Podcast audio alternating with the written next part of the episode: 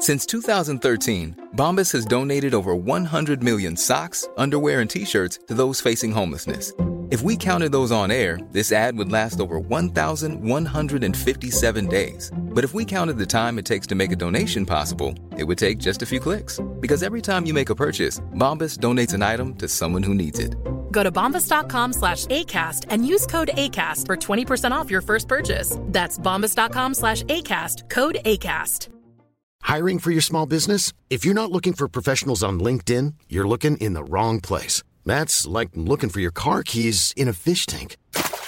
LinkedIn helps you hire professionals you can't find anywhere else, even those who aren't actively searching for a new job but might be open to the perfect role. In a given month, over 70% of LinkedIn users don't even visit other leading job sites. So start looking in the right place. With LinkedIn, you can hire professionals like a professional. Post your free job on linkedin.com slash people today. Planning for your next trip?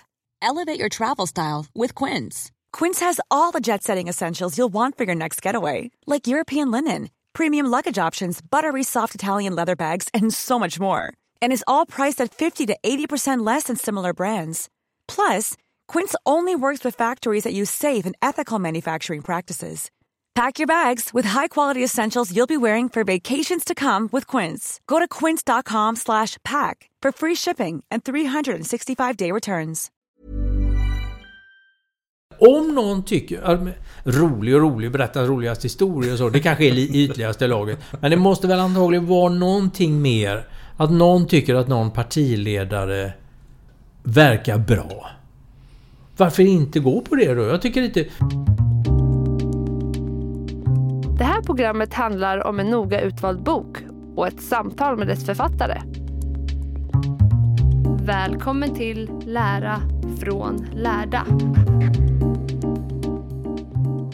Fredrik Hilleborg vid micken och som vanligt så sitter jag med en uh, ny bok. Den heter Svensk politik. Olof Petersson. Först tänkte jag Pettersson. Ja. Pettersson. Jag är ju från Göteborg så där säger man mer Pettersson. Jaha, okej. Okay. Men det går bra i alla uttal. Välkommen till podcasten. Tack. Innan vi går in på boken så får du gärna presentera dig. Vem är du? Statsvetare är den korta versionen och det betyder att jag har både läst statskunskap, forskat i statskunskap och undervisat i det. Jag är från Göteborg som sagt men har mesta delen av tiden varit i Uppsala och sen jobbat i Stockholm utanför universitetet vid ett forskningsinstitut. Men som sagt under många år så har jag hållit på och undersökt Började med de svenska väljarundersökningarna som jag hade hand om på, på 70-talet och sen när jag var i Uppsala så fick jag hand om det var regeringen som gav ett uppdrag till en grupp forskare, det vi kallar maktutredningen, att utreda maktfördelning och demokrati i Sverige och förändringsprocesser mm. som kan påverka det demokratiska systemet. Och sen har jag fortsatt med olika teman där och eh, kommer att skriva ett antal läroböcker varav den som du håller i handen nu är den som har hängt med längst. Den har kommit i flera upplagor och har använts då under åren på grundnivån i statskunskap. Så ibland när jag möter Ja, jag är en gammal student, säger folk till mig. Mm. Jag brukar försöka gömma mig. Då har de läst någon av mina läroböcker. Men de verkar ha överlevt. Mm. Men eh, jag tänkte att vi eh, pratar lite om nutid, mm. kanske lite framtid. Men, men för man ska ändå kanske blicka tillbaka lite. Du, du mm. Eh, har ju en, en, ganska gedigen genomgång vart eh, hur vårt land har vuxit fram och så småningom partier och så vidare. Mm. Eh, är det någonting man liksom, vad är det viktigaste man behöver förstå för att liksom förstå vart vi är idag? Ja, allting kretsar ju kring det här med demokratin. Alltså boken handlar om svensk politik. Men grundfrågan är hur kan detta experiment som det fortfarande är frågan om, med folkstyrelse. Det är ju något historiskt, i det långa perspektivet, något helt nytt. Att ett folk ska kunna styra sig självt och inte vara underkastad eh, kungar eller ledare eller patriarker och ett eller annat slag. Mm. Så det är den stora frågan och den vet vi ju inte än. För det, det sägs ju ofta, och det ligger någonting i det, att man måste hela tiden återerövra demokratin. Varje ny generation måste upptäcka då vilka liksom... möjligheter men också vilket ansvar vi har för systemet. Hur fungerar det i stort sett? Så det är, jag ska säga, det, som har drivit mig är demokrativård. Att kunna... Det är en kultur, det är som en lite ömtålig planta Mm. som vi har. Som vi inte tänker på, för det är ju så i länder när man tar det för givet. Då Mm. man rycker på axlarna och så. Men ibland vill jag liksom skaka om lite. Men hej, det här är inte självklart. Men det här med folk som inte bryr sig om att rösta. Mm. Vad säger du om det? Vi har ju tittat på det. Vi har ju undersökt och försökt fråga folk. Mm. Eh, genom statistiska urvalsundersökningar. Och alla får man ju inte tag i. För de vill, vill man inte rösta kanske man inte ens vill svara på frågor. Men många, gör, många ställer ju upp och berättar. Och det finns ju... Det är ju ganska blandad... eh, Det finns en del som är väldigt medvetna icke-röstare. Därför att de har gått igenom och jämfört partierna och säger att nej, genom uteslutningsmetoden så blir det ingenting kvar. Mm, Så de stannar hemma som en tyst protest mot systemet. Mm. Men det är väldigt svårt att tolka tystnad. För det kan lika gärna vara Jaha, är det val nu? Eller man är liksom ointresserad, okunnig. Och man har, man har liksom inte gjort sig möda att sätta sig in Man kanske känner sig främmande för utanför. Och det märkte vi, bara för att tillägga det, för en 20-25 år sedan i undersökningar att det fanns två helt olika typer av människor som inte deltog i politiken eller röstade. Det var de som inte kunde och de som inte ville. Hur stora delar är det? Eh, de som är... Som drar bara, liksom tycker att de har passerat det där med att gå och rösta. De jetsättar och glider runt i världen och kan påverka sin... Bra ställt och bra utbildning och sånt där. De är kanske någon procent, inte mycket. Men de här andra, låt oss kalla det då passiviteten, okunskapen, ointresset, bristande engagemanget. De som inte röstar i något av tre på varandra följande var de ungefär 4-5 procent. Mm. Lägger man till de som kanske går och röstar någon gång... Vi talar om riksdagsvalet nu. Mm. Det är ju 15 procent som inte röstar, men många av dem är de har röstat i förra och förrförra valet. Så det ligger någonstans där, den hårda kärnan av de som nu är svenska medborgare, 18 år och över, om vi börjar med dem, Mm. Mm. som får rösta i riksdagsvalet. Så skulle jag säga att 4-5 procent har vi inte med. Men det är inte så jättemånga, men det är ju ändå en grupp. Men tittar vi på, på de som får rösta i kommunalval, det är ju en större grupp. Mm. Om man har eh, bott här i eh, tre år, om man är utom EU-medborgare. Då är det större grupp. Och det som, finns... som inte röstar? Ja, och då finns det förorter kring de tre storstäderna där valdeltagandet ligger under 50%. Så Mm. du kan hitta fickor där det är undantag snarare än regel att folk går och röstar. Men i, i den stora befolkningen, 10 miljoner är vi nu, 9 miljoner medborgare. Så.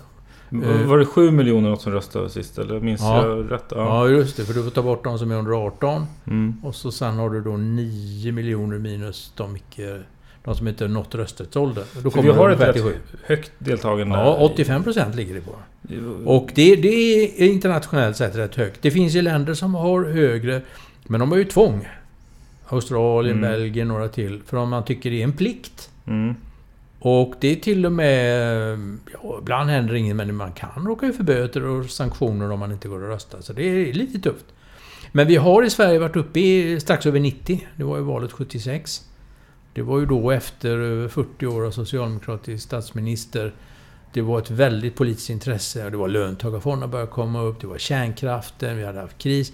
Då var det politiska intresset på topp. Ja, Och då hade de borgerliga, då tre partier, de hade liksom pratat ihop sig så de var ett verkligt regeringsalternativ. Torbjörn Fälldin var statsministerkandidat. Det är rekordet. Så Mm. vi har varit över 90. Och sen har det sjunkit ner, men under, i modern tid inte under 80. Men ibland har man sagt åh nu börjar det sjunka, nu är det kris för demokratin. Men jag tycker... Det är inte så konstigt att det beror på att man går och röstar i visst val och kanske inte alltid. Det beror på om man...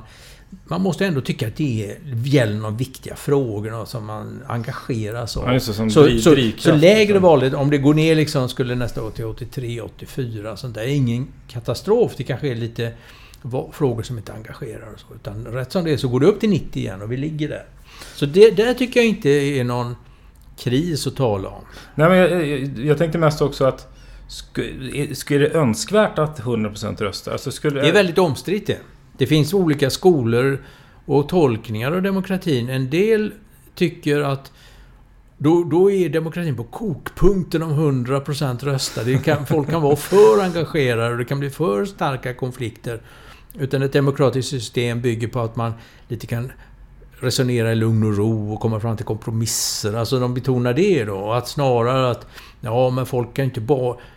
Vi har ju vi har inte val jämt, utan det är ju nu var fjärde år. Det betyder att mm. man överlämnar makt till några som politiker, förtroendevalda, regering och riksdag.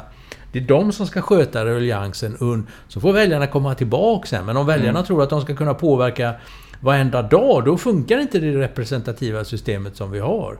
Det är klart att man kan ju inte stänga dörrar och fönster i riksdagen och regering hela tiden, utan man måste ju vara lite lyhörd. Men att tanken är ändå att man har val med några års mellanrum så att den nya regeringen eller den gamla regeringen hinner genomföra sina program, mm. det hinner bli resultat. Och sen så har ju valen både, både en framåtblickande, att man ger ett mandat, man tycker att det ena programmet är bättre än det andra. Men det har ju också en tillbakablickande, man ska titta tillbaks på den gångna perioden. Hur har regeringen skött sig? Skulle oppositionen varit bättre? Finns det, och så har man då möjlighet till ansvarsutkrävande, ge fortsatt förtroende eller byta ut gänget. Så vill man ha båda dem. Och det kräver att man... Så vi hade ju tre år för några år, men det blev för mm. korta valperioder tyckte man. Så vi gick ju tillbaks till fyraåriga. Ja, början på 90-talet va? Ja, mm. så just det. Så 90, precis 98 började fyraåriga igen. Som du sa där, vi, vi är liksom i ett experiment av eh, en demokrati då. Mm. Mm. Om du skulle säga, och inte allt, vi behöver inte dra hela historien, men demokratins framväxt, hur har den mm. vuxit fram i Sverige? Den har ju växt fram genom stora konflikter i samhället. Alltså i, i Sverige har det ju framförallt varit det vi kallar vänster-höger-dimensionen som ju handlat om ekonomisk makt, klasskillnader, synen på staten och näringslivet. Ska staten bestämma mer och dra in mer skatt och använda politik för att omforma? Eller, ju längre ut till höger man kommer omvänt, ju man ska lämna mer till det privata, privata initiativ och staten ska ha en reducerad roll. Det är den klassiska dimensionen. Och det har ju sin, sin bakgrund i att det kom då genom industrialiseringen. Det var ju ganska sent i Sverige. Slutet på 1800-talet. Mm. Folk bröt upp och flyttade. Stockholm här växte. Och le folk levde ju som råttor. Det var ju så fattigt. Vi kan ju inte nästan föreställa oss det. Mm. Hur ska man göra? Och de ställde fram krav. Nej, de, och de hade ju inte ens rösträtt. Då bildar man ju organisationer, likasinnade. Och sen så blir det partier och så försöker man nå den politiska makten. Och mycket handlar ju till att börja om statsskicket. Ska man, vilka ska få rösta? Det dröjer jättelänge innan arbetare fick rösta. Innan kvinnorna... Det har inte ens gått hundra år Nej. sen kvinnorna fick rösträtt. 1921. Så, ja. Så handlar det eh, mycket om det. Och sen så har det ju också funnits lite andra eh, konfliktdimensioner. Stad och land. Bönderna kände att det blir så mycket med städerna och urbanisering. Så det blir Bondeförbundet, sen Centerpartiet. Så man kan känna igen bland de gamla partierna sådana här konflikter och intressemotsättningar. Det är ju det som är grunden. Om alla är överens om allting behöver man ju inte demokrati. Utan det är ju när man har olika uppfattningar och det finns större grupper och som sluter sig samman. Mm. Så, och man kan, jag tycker man kan se hela den här demokratins historia som ett spel mellan, och kamp mellan olika intressen. Ett konfliktperspektiv tror jag är det bästa för att förstå. Och sen så kommer det ju, det är ju mer samhällsförändringar då, den tekniska förändringarna. Och det var ju mycket det med stordrift och industrialisering i Sverige. Men då kommer det ju motreaktion sen, börja på 60-talet men sen på 70-talet. Miljörörelsen, se på industrialiseringens fabrikssystemets baksida. Kärnkraften, ska vi verkligen ha det? Det är farligt, det blir olyckor. Och då kommer Miljöpartiet. Mm. Och sen så är det ju kultur, kultur, på den kulturella nivån också. Ta det här med sko, staten bestämmer över skolan och vad ska, vad ska man undervisa om. Och så kommer det då kulturradikaler på 60-talet som säger nej, vi ska inte un, man ska inte läsa kristendom. Det är ju liksom bekännelse, utan skolan ska vara neutral. Och då reagerar ju pingströrelsen, Svenska kyrkan. Det blir en namninsamling. Vi måste ha kvar kristendomsämnet. Det ska inte vara någon neutral religionskunskap. Det blev ju basen till för Kristdemokraterna. Kristdemokraternas parti, det var ju mm. en reaktion mot avkristningen och, omoralen och lössläpptheten som det hette på 60-talet. Och sen så får vi ju då olika arbetskraftsinvandring, flyktinginvandring. Vi har ju en befolkning som är mycket mer blandad än bara för några årtionden sedan. Då kommer Sverigedemokraterna och säger Mm. nej, hej, stoppa massinvandringen och allt sånt där. Det blir, så det är, partierna är alla, ska jag säga, motreaktioner ibland mot varandra. Mm. Men det som hör till hela den här historien är ju också att så växer partierna och får fler och fler. Och sen så tvingar man sig förr eller senare ta ansvar i kommuner och sitta i regering.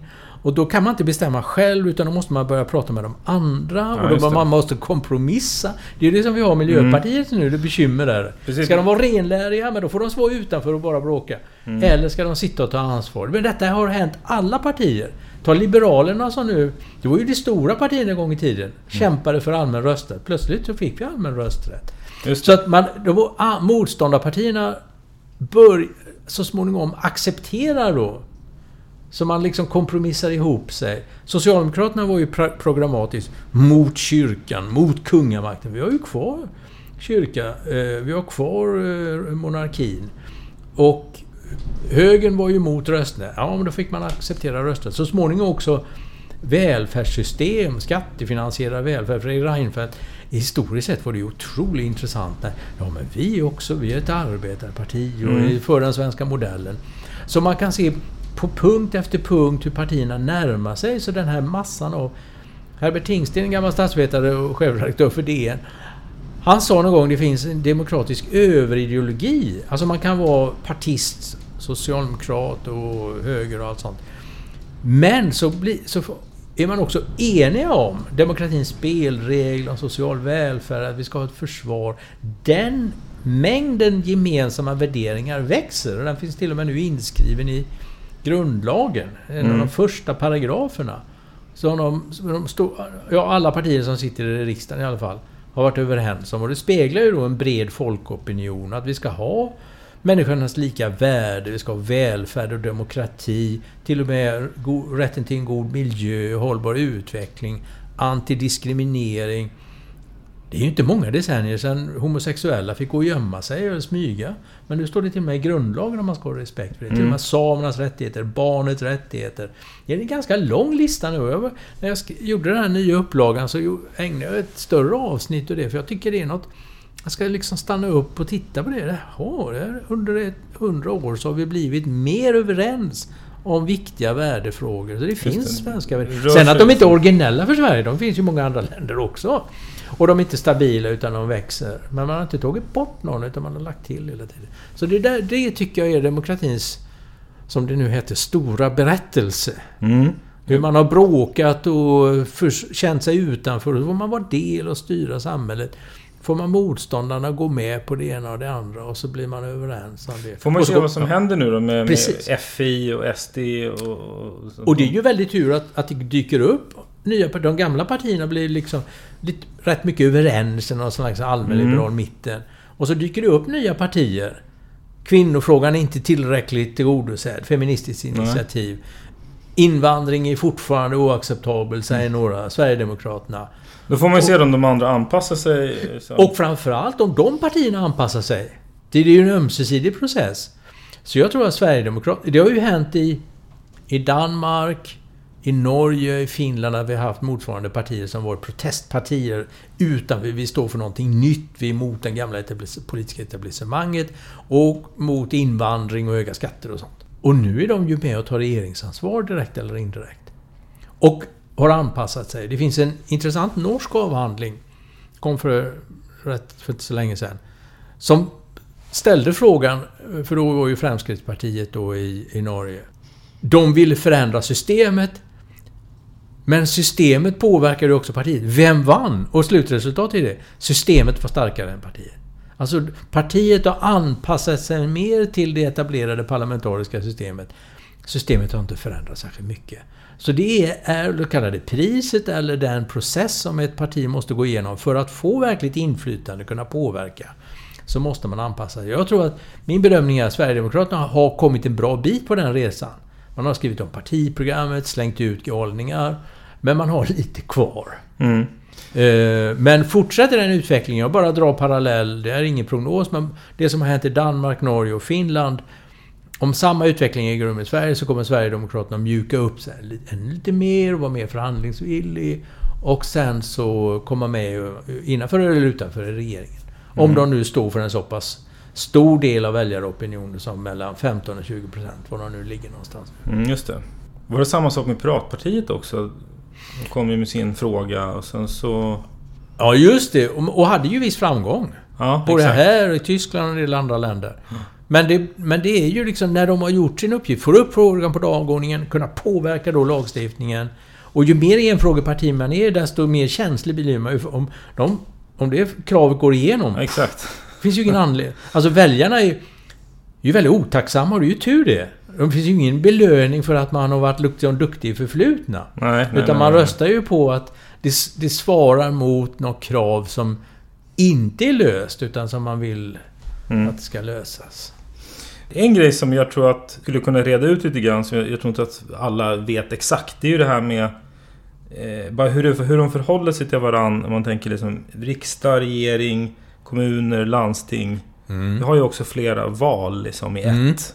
Det är kanske många som bara, bara, bara liksom röstar eh, på en av dem.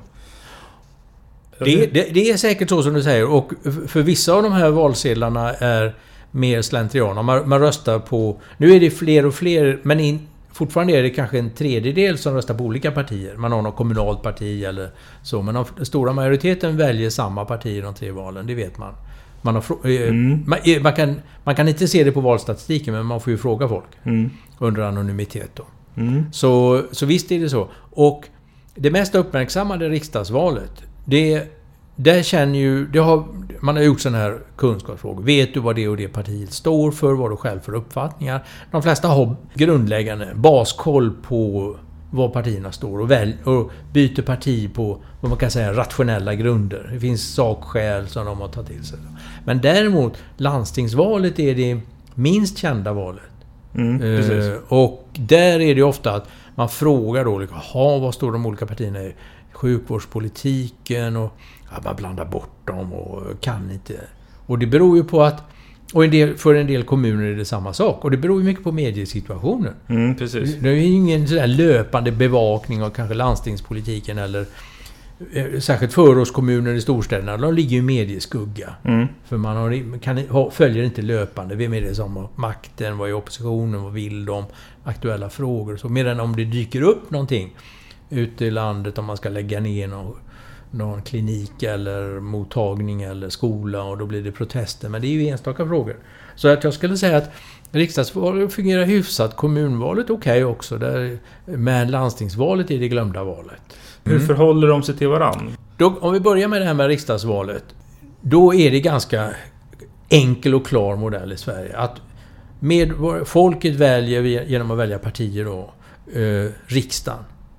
Som är 349 och som ska vara representativt för de partierna som får 4% eller mer. Mm. Och, och det står så här, riksdagen eh, är folkets främsta företrädare. Så är det. De, är, de kan bestämma om grundlagar och lagar och alla tunga viktiga beslut måste gå genom riksdagen. Mm. Men de styr inte riket, då har man det, den verkställande makten, det är regeringen. Och det måste finnas ett samband då mellan riksdag och regering. Så åtminstone att den tolereras av riksdagen. behöver inte ha majoritetsstöd, men åtminstone riksdagen kan avsätta regeringen om den vill. Så det är, det är regeringen, riksdagen som har sista ordet, men det är regeringen som sköter de löpande ärendena. Eh, och styr myndigheterna som sen lyder under regeringen. Så de liksom är den styrande makten. Om man jobbar i regeringskansliet, då får man hålla koll på, ja det här kan regeringen bestämma själv. Lite mindre viktiga frågor, de kan vara tunga nog. Men gäller det större frågor, ändra en lag, eh, nya skattepengar, då måste man gå till riksdagen. För då det, ska folkets företrädare direkt bestämma. Så det finns en uppgiftsfördelning. Och den här boken handlar lite mer i detalj om hur den är gjord. Men viktiga frågor i riksdagen, lite mindre viktiga frågor i regeringen. Och sen så har de då myndigheter, Skatteverket, Socialstyrelsen, Trafikverket, Transportstyrelsen, vilka det nu är, för olika ämnesområden. Och där styr regeringen genom att ge generella direktiv. Då säger de Ni ska se till att göra det. Arbetsmiljöverket, se till att, håll, att arbetsplatser ska hålla den och den standarden. Sen får myndigheterna sköta det konkreta på eget ansvar. Och regeringen ger pengar och tillsätter chefer men det går inte liksom att hålla på och detaljstyra allting från Stockholm utan det ligger och, och mm. ute på olika myndigheter. Så det, det, det är staten då. Mm. Så, med riksdag, regering, myndigheter. Sen har vi en valsedel som är vit som är kommunerna. Och där har vi då motsvarande riksdagen i kommunfullmäktige. Det är folkets främsta företrädare när det gäller de kommunala frågorna. Och de har, deras regering heter kommunstyrelsen. Så fullmäktige och styrelse. Hur många och så är har de. Eh, minimiantalet 31, ibland 21 och lite större uppåt 100 mm. eh, i kommunfullmäktige. Och sen har vi motsvarande för landstingen som är på länsnivå då. De har ju framförallt hand om sjukvården och lite kollektivtrafik och sånt. Fullmäktige styrelse, landstingsfullmäktige, landstingsstyrelse. Sen hör man ibland kommunalråd, landstingsråd. Det är helt enkelt de heltidsanställda politikerna. Eller deltid. Så mm. det är de, och det är de tunga. Om vi vill leta efter makten i en kommun, i ett landsting, då är det kommunalråden respektive landstingsråden. Sitter de också i... De sitter då... Eh, så de är två helt åtskilda. Kommun... Eh, I varje, vi har ju 290 kommuner Då finns det kommunhus. Eh, I Stockholm stadshuset och då har eh, kommunen en, en förvaltning. Det kan ofta vara att det finns också ett bibliotek och eh, socialnämnd eller sociala mm. resursnämnd, utbildningsnämnd. De har ju hand om social välfärd, eh, skolor, vård och en del och gator. Tillståndsärenden för eh, om man ska bygga. Allt det där är kommunala frågor. Det är ju stor 30% av vi betalar eh, av inkomsten går ju till kommun, kommuner och landstingsskatt. Mm. Så det är ju tunga delar. Landstingen är ju på länsnivå. Och där, där, där måste man nog hålla isär. Eh, för på länsnivå finns ju två olika. Länsstyrelsen och landstinget. Länsstyrelsen är den statliga myndigheten. Den ligger under regeringen. Det är som vilken annan myndighet som helst i princip. Socialstyrelsen, Transportstyrelsen, Länsstyrelsen. Regeringen utser, vem är chef för Länsstyrelsen? Landshövding. Som har en styrelse till sitt råd. Men att det är framför det är ett, det är statliga organet. För staten bestämmer ju över frågor som rör hela landet och måste ibland ha Ibland har olika myndigheter som arbetsförmedlingar, det är också statliga myndigheter som ligger under arbetsförmedlingen. Mm. Eller Försäkringskassan, det är också statligt. Men så finns det liksom en diversehandel som är Länsstyrelsen. Och de har hand om eh, miljötillsyn och civil eller beredskap, försvar. Eh, lite olika frågor och lite olika i olika delar av landet. Men landstinget som vi nämnde nyss, det är folkvalt organ. De har hand om sjukvården, eh, kollektivtrafik i länet. Både landstinget och länsstyrelsen, både den folkvalda delen och den statliga, har länet som grund. Vi har ett 20-tal län. Då. Och det har varit snack nu om, det kom en utredning som sa behöver vi så många? Ska vi inte slå ihop till sex storlän? Men det blir det ingenting för det gick inte att... Och enighet mellan partierna. Så vi har, kommer att ha under överskådlig tid. Jag inte göra en ny upplaga av boken. du borde nästan haft en karta liksom, uppritad i, ja, i boken. Det, jag hade det en gång i tiden. Men jag har tagit bort mycket sånt. Jag tänker att nu med internet och sånt, man går in, det finns jättebra kartor på nätet. Men det kan ja. hända jag skulle haft med den. Ja, det är mer bara hur de hänger, du beskriver ju alla ja. de här, men hur de hänger ihop. Det är lite... Ja, det. Men det också man, man, som slår en är ju att det som kanske påverkar folk närmast eh, kanske inte är det man också man förknippar med Ja men jag röstar mm. på mitt parti. Där mm. är den partiledaren och nu får mm. de se till att ordna det här. Men så är det... Det kan vara några helt andra som styr ens kommun då eller? Ja just det. Men det underlättar ändå att vi i hela taget har samma partisystem på riksnivå. Staten, riksdagen, landstingen på länsnivå och kommunerna. Det är ju, jag menar det är Socialdemokraterna, Moderater, Liberaler, Centerpartiet och så Sverigedemokraterna. Så alla de där som finns i riksdagen finns också. Men sen finns det dessutom lokala partier vägvalet i Göteborg och det fanns planskilda korsningspartiet här och där. Det finns särskilda sjukvårdspartier i en del landsting. Så man har liksom de vanliga partierna, de som sitter i riksdagen. Mm. De finns i kommuner och landsting. Plus några lokala varianter. Så det är lite mer att hålla reda på i kommuner och landsting. För det, men, men man har en hjälp av då att... Och partimotsättningarna ser ungefär samma ut. Och vill man inte lägga ner eh, jättemånga dagar på att sätta sig in i alla frågor. Då tar man ju det partiet, och det är ju så det fungerar. Mm. Det som I man tycker valer. som ligger när, i alla valet. Så Ja. gör två tredjedelar. Mm. Så är man gammal sosse, då röstar man på Socialdemokraterna i kommunen, i landstinget och i riksdagen. Mm. Är man moderat och tycker liksom som Moderaterna klockrent, ja men då, då kör man det. Och vill man främja Miljöpartiet så kan man göra det på alla, både den vita, den gula och den blå valsedeln. This is Paige, the co-host of Giggly Squad, and I want to tell you about a company that I've been loving, Olive and June. Olive and June gives you everything that you need for a salon quality manicure in one box. And if you break it down, it really comes out to $2 a manicure, which is absolutely insane. It's also so easy to get salon worthy nails at home with Olive and June. The difference between how your nails used to look when you did them yourself and now with the Manny system is a complete game changer. The best thing about Olive and June too is it's a quick dry. Dries in about one minute, lasts for five days, and full coverage in up to one to two coats. Visit oliveandjune.com slash perfectmanny20 for 20% off your first system. That's oliveandjune.com slash perfectmanny20 for 20% off your first system.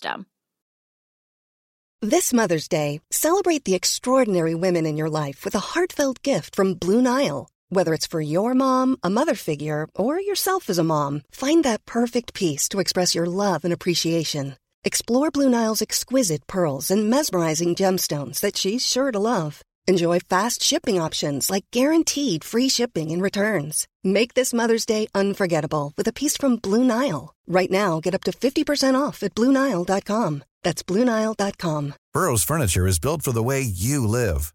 From ensuring easy assembly and disassembly to honoring highly requested new colors for their award-winning seating, they always have their customers in mind. Their modular seating is made out of durable materials to last and grow with you. And with Burrow, you always get fast, free shipping. Get up to 60% off during Burrow's Memorial Day sale at burrow.com slash ACAST. That's burrow.com slash ACAST. burrow.com slash ACAST. Så, så, så funkar det ju oftast. Men så är det ändå. Ja, men de... Jag gillar inte den personen i det partiet på den. Eller jag tycker de för en bra politik. Jag röstar nog på mitt gamla parti i riksdagen men nu här är det en intressant eh, politiker på kommunnivå. Till exempel i Fagersta fanns under många år Stig Fredriksson som var vänsterpartist. Och Vänsterpartiet hade ju det över 50% i några val. Därför att han var en populär Ja, politiker. precis. Han hade förtroende långt utöver sina egna partiets anhängare.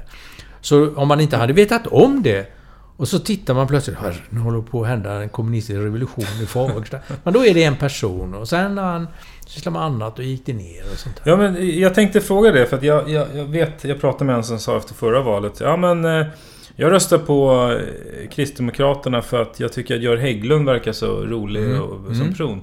Är det liksom ett rimligt resonemang? Ja, och man har ju till och med försökt uppmuntra den typen av, av röstning genom att det fanns inte till för, för några årtionden sedan att man kan kryssa. Och det är ju ganska beskedligt det vi har i Sverige. Men det är i alla fall att man kan kryssa för en vad som helst på listan. Om, mång, om det är någon som står... Det finns ju en del som partierna har placerat långt ner. Det är inte tänkt att de skulle väljas in utan de kanske själva inte riktigt vill men liksom vill vara med på listan och pryda den. Och då tillräckligt många väljare kryssar den. Just, åker ju upp på första plats då eller? Blir, och så det finns ju en del som har blivit invalda på grund av folkets röst. Och inte på grund av att partierna i valkretsen har nominerat dem i någon viss ordning. Men det är inte så många... Det är inte... Det är till och med så att det är mindre än hälften som utnyttjar möjligheten att kryssa. Utan man tar partiernas ordning bara och då gäller, då gäller ju den ordning som står tryckt. Ehm, och det finns en del som kryssar som kryssar för dem längst upp. Känd politiker, partiledare eller sånt. Och det är ju... Det kan man göra men det spelar ingen roll för de blir ju invalda i alla fall.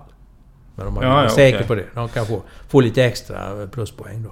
Jo men eh, jag bara tänkte, tycker du att det är liksom rimligt Ja, att man röstar där Absolut. man gillar? Det finns ingen... Eh, det finns olika uppfattningar om, och jag bara försöker spegla då olika representationsideologier som finns bland partierna. Det finns, man kan rösta på person. Man kan rösta på gammal lojalitet. Man kan gå och rösta vad de tycker i de dagens aktuella frågor. Och det kan ju peka åt lite olika håll. Och man har ju gjort intressanta undersökningar och frågat partiernas företrädare i riksdagen hur de ser på... Hur ser de på sin roll? Mm. Är det att i händelse av konflikt, går du på vad partiet tycker? Går du, om, du, om du anar eller vet att partiets väljare tycker lite annorlunda?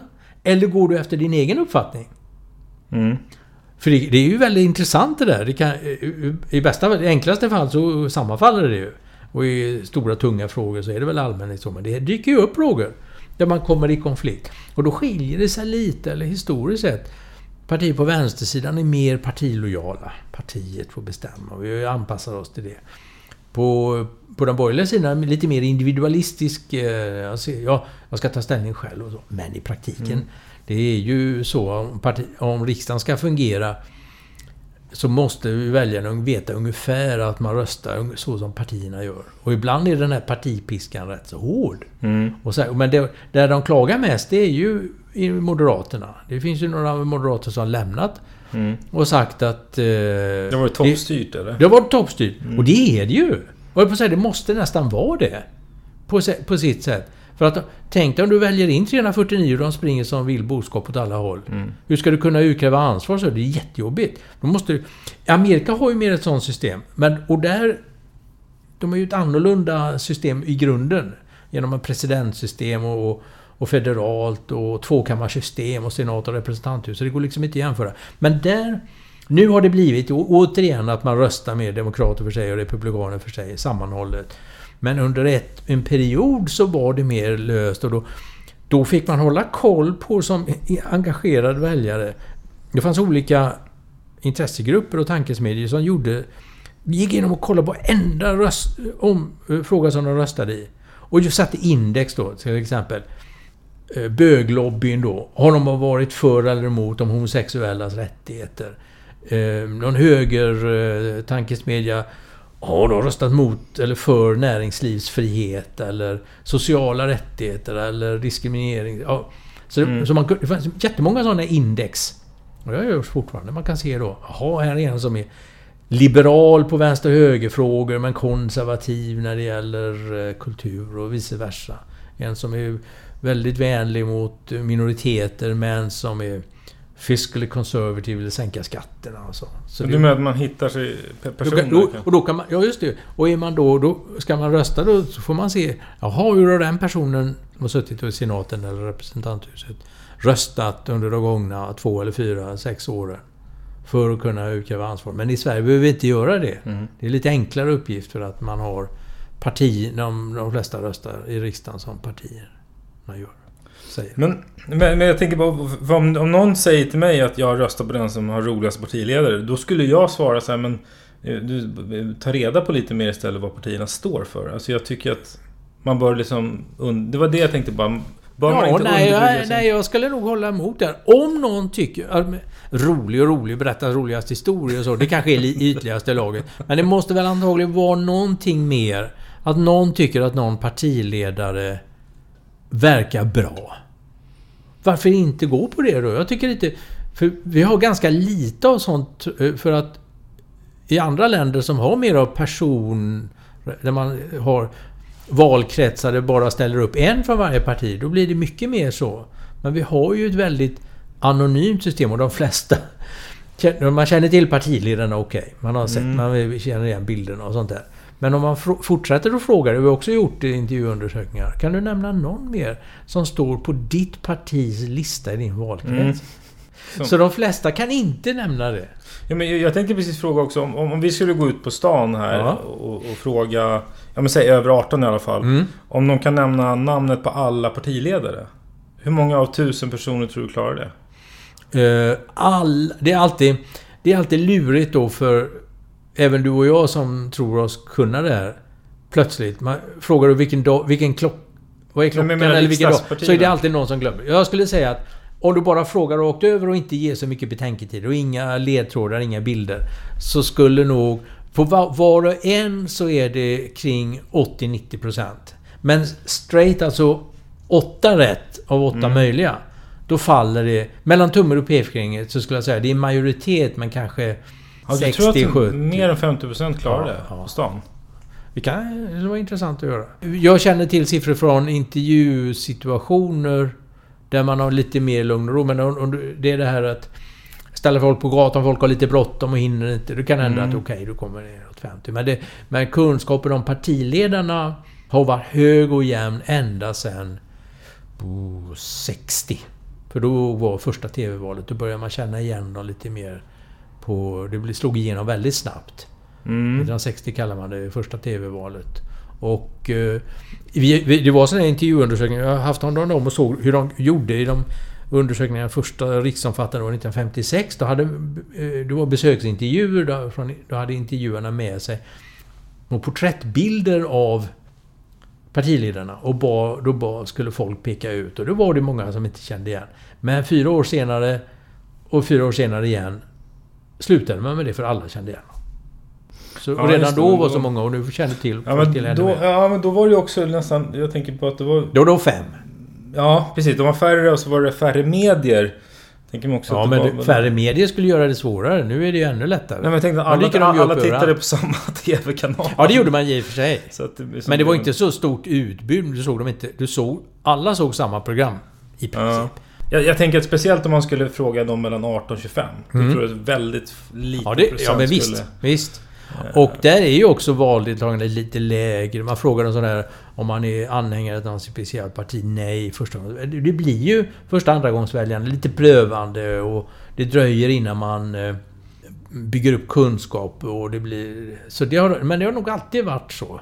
Mm. Så det Eh. Så, så valdeltagandet om du ser över åldrarna är ju högst i den engagerade aktiva medelåldern. Eller när man kommer upp lite över 30 och bildar familj och ordning och sådär. Då är Mm. det så högt. Men de unga och också bland de äldre. Jag börjar Okej, tröttna lite. som Då liksom. dippar det ner lite även då. Det är fortfarande högt där. Du har ju hängt med i, i politiken. Finns det några tydliga drag liksom, kring utvecklingen? Vad har egentligen hänt som är... Du, du nämnde själv att du har skrivit flera upplagor. Ja, det har varit väldigt intressant genom åren att se... Det är lite otacksamt jobb att göra nya upplagor. Man måste ju gå igenom och kolla allting. Mm. Men det mesta är ju, kan man ju behålla. Men det syns ju ingen, det är ingen som tackar en för det. Men så är det vissa grejer som förändras och jag har skrivit om avsnitt och sånt. Och jag skulle nog säga att det som... Är, det finns ju ett antal stora förändringar som inte bara rör Sverige men, men som tror jag spelar väldigt stor roll. Dels är det här med internationalisering, öppenheten gentemot omvärlden. När jag började då var vi ju inte med... Den första upplagan var vi inte med i EU. Nej. Man talar lite om europeisering och var tvungna att anpassa oss och EES-avtal och lite annat. Men det har ju förändrat i, Ja, i. EU-medlemskapet. Ja, som, det är ju en aspekt av, av öppna gränser. Det är det Och- mest tydliga. Och, Och, och att vi tillhör något större. Precis. Även, även om vi hade röstat nej och var med i EU och vi inte är med i euron så hade vi varit med ett litet, eh, eller relativt litet internationellt sett, exportberoende land med, med, Mm. med handel och, och kultur, kulturella influenser och allt sånt. Det där har blivit ännu mer markerat under åren som jag har på med det här. Eh, Så det är det ena. Och det andra, och delvis sammanhängande, det är ju individualiseringen. Alltså att unga människor har mycket större anspråk på att få bestämma själva, Mm. informerade, ställer större krav, är mer kritiska. För när jag började då fanns det fortfarande en äldre generation som hade kvar en del av, låt oss kalla det lite undersåtlig. Man lydde, man ifrågasatte inte, man gjorde liksom hade heltidsprenumerationer på tidningen, man var medlem Mm. år efter år och folkrörelserna och det var inte så stora förändringar. Den gruppen blir ju mindre och mindre. Och det är en generationsförändring. Så att den stora förändringen... Och det... Egentligen, om man ser det i stort så är, är ju det här från demokratisynpunkt någonting bra. Det har ju blivit jobbigare att styra landet eftersom folk ställer större krav och, och det är inte så lätt att få alla att följa alla lagar med en gång som det var förut. Men det var ju det här idealet som man hade på 1700-talet. Demokratins filosofer, upplysningstiden. Kunniga, kritiska medborgare som styr sig själva som individer och som delar av ett större kollektiv. Det är ju en väldigt vacker tanke. Mm. Så att en del av problemen vi har det är ju att vi börjar leva i paradiset, eller på säga. Ja. Så att en, sen har vi mycket andra som är bekymmer som, som politiken inte kan styra och råda över, ingen annan heller. Och, och klimatförändringar och stora terrorism och allt sånt som hotar systemet. Mm. Men i grund och botten, det som demokratin har, har, kontroll över själv, tycker jag är förvånansvärt positivt. Så min, min bild blir den här blandningen. Visst kan vi äh, lista upp problem som kan hota vårt samhälle. Det kan gå åt helsike på lång sikt. På, det kan bli katastrofer. Eh, pandemier och klimat och eh, uppvärmning och terrorism. Allt det där, vi vet det. Mm. Men att systemet har klarat sig så länge som 100 år och kunnat utvecklas och anpassa sig och förändras. Det är jag mest förvånad över faktiskt. Mm. Men det beror på det vad man väntar. Det är som en boll som rör sig hela tiden. Aldrig still liksom. Ja, man får ju skilja mellan eh, statisk och, och eh, dynamisk. Alltså att, man, att, det finns olika typer av stabilitet. Att, om, det, om det stelnar, då går det ju sönder direkt. Mm. Men just genom att det är lite öppet och oförutsägbart och inte riktigt går att kontrollera. Det är därför det fungerar tror jag. Individualismen, som du sa, mm. som har kommit, som blivit tydligare och tydligare. Vad, för det, det, är så många faktorer. Mm. Men hur ser du att den hänger ihop med politiken? Ta kanske det mest konkreta. Individ och medier. Det ligger ju inom både din och min levnadsålder att vi hade ett system när man som individ var mediekonsument. Man läste tidningar, man tittade på TV, man lyssnade på radio. Och räkna upp de möjligheterna du hade själv att medverka i medier, skriva insändare och vara beroende på någon redaktör. Något telefonväkteri i radion om du hade turen att komma fram. What else? Och du kunde ju ställa dig i några gator och dela ut stencilerade flygblad. det var ju det. Ja. Jag kanske har glömt något, men det är egentligen det är betydelselöst. Mm. Sen var, hade du, du krävde då tillgång till redaktion, tryckpressar, monopolradio, TV, eh, sändare som var kontrollerade verkligen av staten. Mm. Och på tre årtionden så har det bara förändrats. Så att om du, om du pratar om individualisering, det där att varje människa som vill, som har en mobiltelefon, kan vara sändare, mm. producent, själv...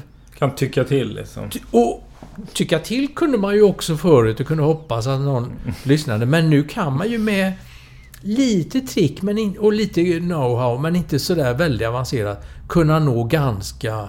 Nå ut stort. Mm. Man kan trycka på lite knappar och göra, använda vissa medel. Du är i branschen och jag har förstått en del hur mm. det där kan gå till. Eh, det är ju... Ja. Man ska akta sig för ordet revolution, men visst är det det. Mm. Visst är det en fundamental förändring av hur individer, medier och politik fungerar. På en väldigt kort tidsrymd. Det är helt ofattbart. Ja, och du nämner ju också det i boken det här med att eh, hur också journalist, eh, journalistiken påverkar ja. politiken. I, har blivit nästan en starkare kraft. Eller? Ja, just Och jag är rädd att jag... Eh, för det där har jag ju skrivit mycket om, framförallt då på maktutredningen, det var i slutet på 80-talet och man fick beskriva det där att politiken inte bara, inte längre ensam kunde sätta dagordningen. Man kunde mm. beskriva hur medierna och mer självständiga professionella journalister tog över makten över dagordningen och allt sånt. Och det fanns teorier om hur den här journalistiska tekniken såg ut med tillspetsning, personifiering, polarisering, tekniker för att väcka uppmärksamhet som journalisterna var proffs på. Och hade då skaffat sig, ibland till och med ett maktövertag gentemot politiker när det gäller valprogram i radio och TV och sånt. Men... Och, och det, det, tyckte jag, wow, det här är, liksom, det är lite nytt, intressant. Men nu känns ju det gammalt. Därför att den, den här, de här journalisterna som utövar den här makten, ni, 80-talet då i Sverige. De var ju inte fler än några dussin man kunde samla. Mediechefer, chefredaktörer, Mm. ledarskribenter. Och nu kämpar ju de, åtminstone på printmediasidan, för sin överlevnad. Men annonsintäkterna sviker. Mm. Och det är ju bara på grund av att en lite äldre generation fortsätter troget att prenumerera. Man har ju inte hittat några affärsmodeller Mm. riktigt som är långsiktigt fungerande. Eh, för att få in intäkter via på nätet och sånt. Så att kvalitetsjournalistiken, ja visst, vi har ju visserligen public service, radio och TV. Men hela den här dagspressen som ju varit ett fundament för att bygga upp partierna med partipressen, för att sprida kunskap om samhälle och vara liksom den som håller ihop bygden på något sätt. Man har sin lokaltidning som berättar om evenemang och nu ska vi göra det och så. Om, den, om det börjar vackla, då undrar jag, kan då ny, sociala medier och nya medier ersätta det? Kanske, men det blir på ett annat sätt. På ett sätt som vi inte kan överblicka idag. Och det finns ju, både, det finns ju många som är väldigt oroliga för det. Det ligger ju också välja möjligheter i det. Mm. Eh, och det skulle man kunna Men resonera pendeln är väl lite på väg tillbaka till att ändå liksom, ja men DN får mycket prenumeranter på deras e-tidning och, Ja. och så liksom. Så man får se lite, alltså att ja, suget efter lite kvalitet börjar ändå liksom... Det Det är, någonting den, där. det är den optimistiska eh, tolkningen. Ja, Att okej. det finns ett sug efter kvalitet. Sen kan det ju bli så då att man kan jämföra med varuhus. Då har vi haft varuhus i Sverige. Jag jämför dagstidningar med dem. Som är liksom ägna för alla. Alla går in på Åhléns eller vad det nu är. Mm. Och handlar sina vad man behöver. Går man till andra länder så är det mycket mer A, B, C-lag. Det finns varuhus för de som är rika, det finns varuhus för de som är medelklass. Och så finns det sån här riktigt skräp som är billigt. Och så. Risken är att vi får en, en strukturering i media som man har elitmedier. Det finns ju andra länder också. Mm. Le Monde, Financial Times och Det är så. klyftor liksom. Just det, men det är ju för högutbildade och dyra prenumerationsavgifter. Och sen så har du skräpmedier som är annonsfinansierade som är inte riktigt någon kvalitet i. Så att vi kan... Och vad man kan vara rädd för är ju då, vi har ju public service som fungerar som stora varuhus som är, innehåller allting för någonting, eh, all, någonting för alla på något sätt. Men går det, det finns ju public service i Amerika, men det, där, där har man ju tilltal på NPR och PBS, de här, som är verkligen eh, exkluderande för de som inte har collegeutbildning eller högre. Alltså Mm. det finns ett... Eh, lite, inte, jag uppfattar det ibland som lite snobbigt, men det är, kräver en viss språklig kopplingsförmåga och att du har referenser, att du har läst mycket och så. Mm. Som god public service här inte behöver ha. Utan man har ett eh, språk som är- ja, är tillgängligt för även de som inte har gått tio år på universitetet. Men det, men det som jag tycker är tydligt, det som, det som har hänt inom, mm, hos politikerna. Mm. Det är att de har blivit väldigt... Anpassas väldigt mycket efter hur de pratar. De är medietränade och de är bra på, bättre och bättre på att säga eh, saker på ett visst sätt som ska gå Ja. igenom som TV-rutan. På så vis har de ju anpassat sig ganska mycket efter... Eh, Men det- är ju också en utveckling som lite... eh, När, när pendeln slår långt så har, tenderar den att gå tillbaka. Så att en väldigt medietränad politiker som inte riktigt har en egen kärna genomskådas ju nu av tittare och lyssnare, de som ser och av journalister trappar ju också upp sin kompetens. Men det har, bli- det har blivit mycket mer svårjobbat som kritisk politisk reporter att tränga i, dels få access mm, och sen få tränga igenom bakom det här standardsvaret. just det. Men att eh, eftersom medieträning nu är så vanlig så är ju den kunskapen så spridd bland alla. Eh, Bland reportrar naturligtvis som börjar hitta sätt att gå runt det och göra det där till en nackdel istället för en fördel och ge slipade. Man ställer samma frågor så kör man då det här Mm. standardsvaret och då verkar ju politikern löjlig. Precis. Så, det, så man måste, för att vara en framgångsrik politiker så kan det vara det kan väl vara bra att gå en lite medieträning så man slipper göra bort sig de allra mest elementära missarna. Men jag tror det är överskattat. Det är lite, de som är lite rädda och kanske lite försiktiga, de går med, allt för mycket medieträning. Utan det gäller att hitta sin egen röst. Mm. Och inte ha den här... Eh, jag tycker själv när jag har träffat politiker eller beslutsfattare och intervjuat. En del har liksom en offentlig röst när man träffar dem privat och låter Mm. de är annorlunda. Precis. Men andra är inte så. Nej. Det är samma. Alltså, what you det- see, what you get ungefär. Det där glappet får inte vara för stort. Nej, liksom. nej. Jag tror att det, man märker... m- Med den här övermåttet av... eh, Eller den stora tillgången till olika typer av medier. Så ökar ju eh, den genomsnittliga mottagarens kunskaper och sofistikering och kunna se igenom. Mm. Så att det där du beskriver medietränare och politiker. Ja, det har varit så kanske i tio år eller så. Men jag tror den utvecklingen... Vi går vidare nu. Så det, det, det Kanske- kan vara en nackdel att vara Kanske det som håller på att slå tillbaka mot en av partiledarna nu då, som blir lite ifrågasatt och Ja, inte ja. har gått så bra. Och det är ju, är ju mycket på grund av det här. Var bra i TV. Mm. Och alla erkänner duktig, eh, bakom kulisserna, leda möten, kunnig, eh, kompetent, eh, allt möjligt. Men så fattas det där kommunikativa. Mm. Och jag tycker, jag blir inte så upprörd över, eller, över det. Jag ty, tycker det är helt naturligt för att politik är ju kommunikationsarbete. Eh, och det finns en gammal, kanske inte vill ta, sit, sitter och citera gamla eh, titel på statsvetenskapliga avhandlingar, men det finns en som är bra. Masspartiet som kommunikationssystem. Det var det det var frågan om. Ja. Partiet bildades som ett sätt att kommunicera. Uppifrån och ner, nerifrån och upp. Och man hade partitidningar och agitatorer, flygblad, broschyrer. En uppsjö av olika medier och plattformar på den, den tidens teknik. Jag pratar Mm. om förra sekelskiftet, 10-tal, 20-tal, in på 30-tal. Sen började det professionaliseras och, och eh, vi kommer in i moderna tider med radio, TV och sånt. Men det Mm. började som ett kommunikationsmedel.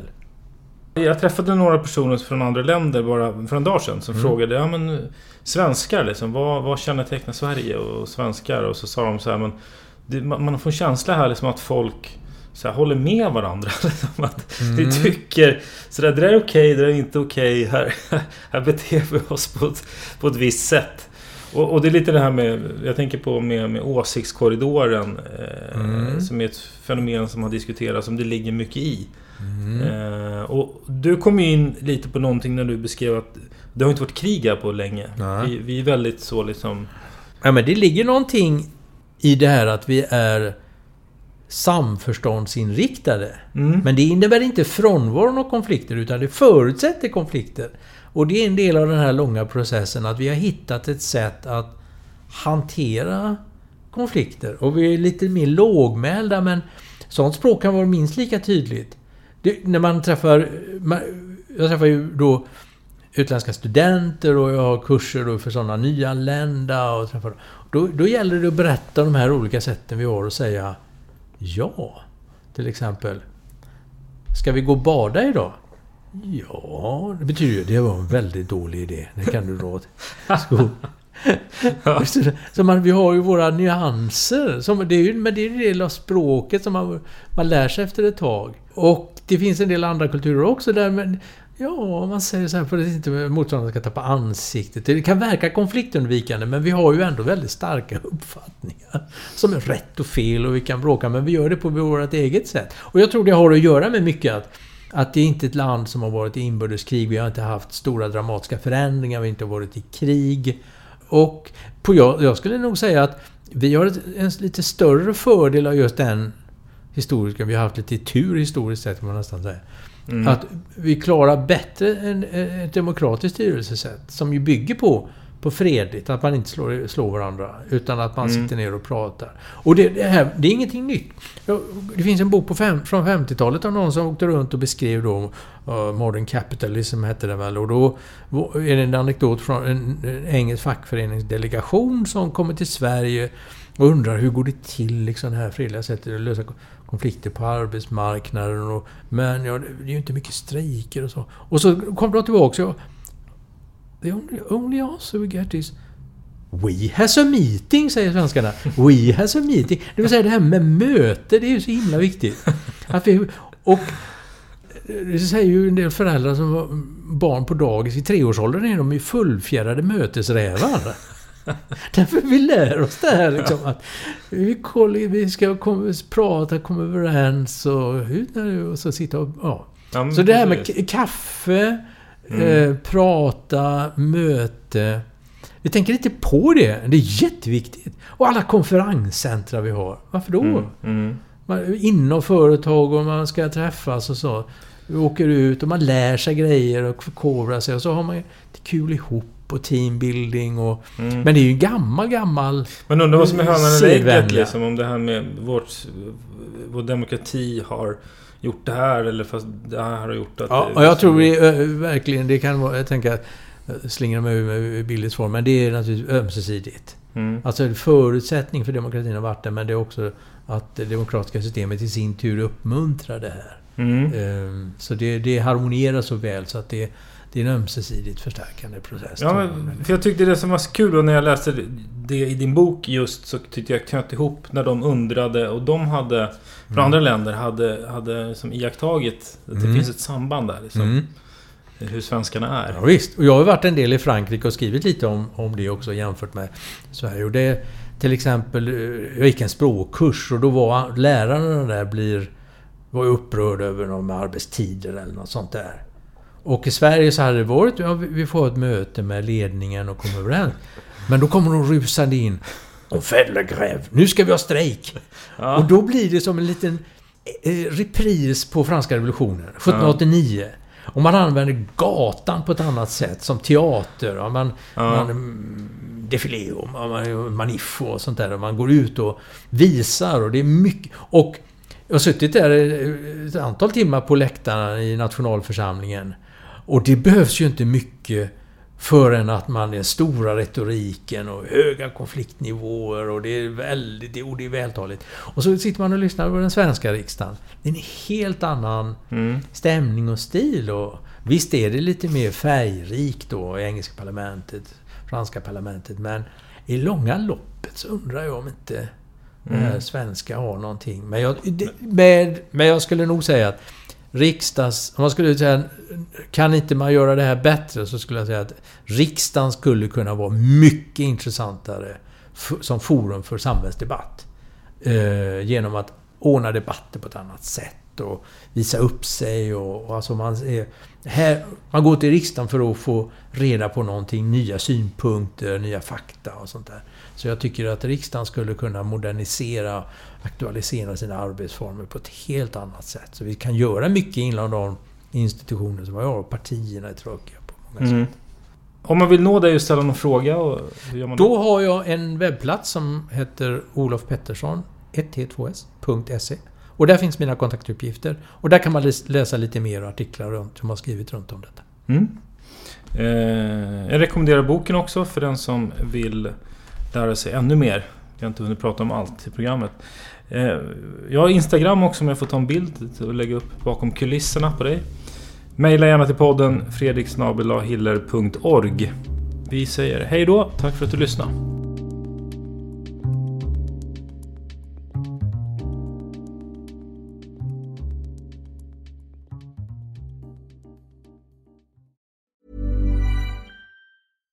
Deserves the best, and there's no better place to shop for Mother's Day than Whole Foods Market. They're your destination for unbeatable savings, from premium gifts to show-stopping flowers and irresistible desserts. Start by saving 33% with Prime on all body care and candles. Then get a 15-stem bunch of tulips for just $9.99 each with Prime. Round out Mom's menu with festive rosé, irresistible berry chantilly cake, and more special treats. Come celebrate Mother's Day at Whole Foods Market. A lot can happen in the next three years. Like a chatbot may be your new best friend. But what won't change? Needing health insurance. United Healthcare Tri Term Medical Plans are available for these changing times. Underwritten by Golden Rule Insurance Company, they offer budget friendly, flexible coverage for people who are in between jobs or missed open enrollment. The plans last nearly three years in some states, with access to a nationwide network of doctors and hospitals. So, for whatever tomorrow brings, United Healthcare Tri Term Medical Plans may be for you. Learn more at uh1.com.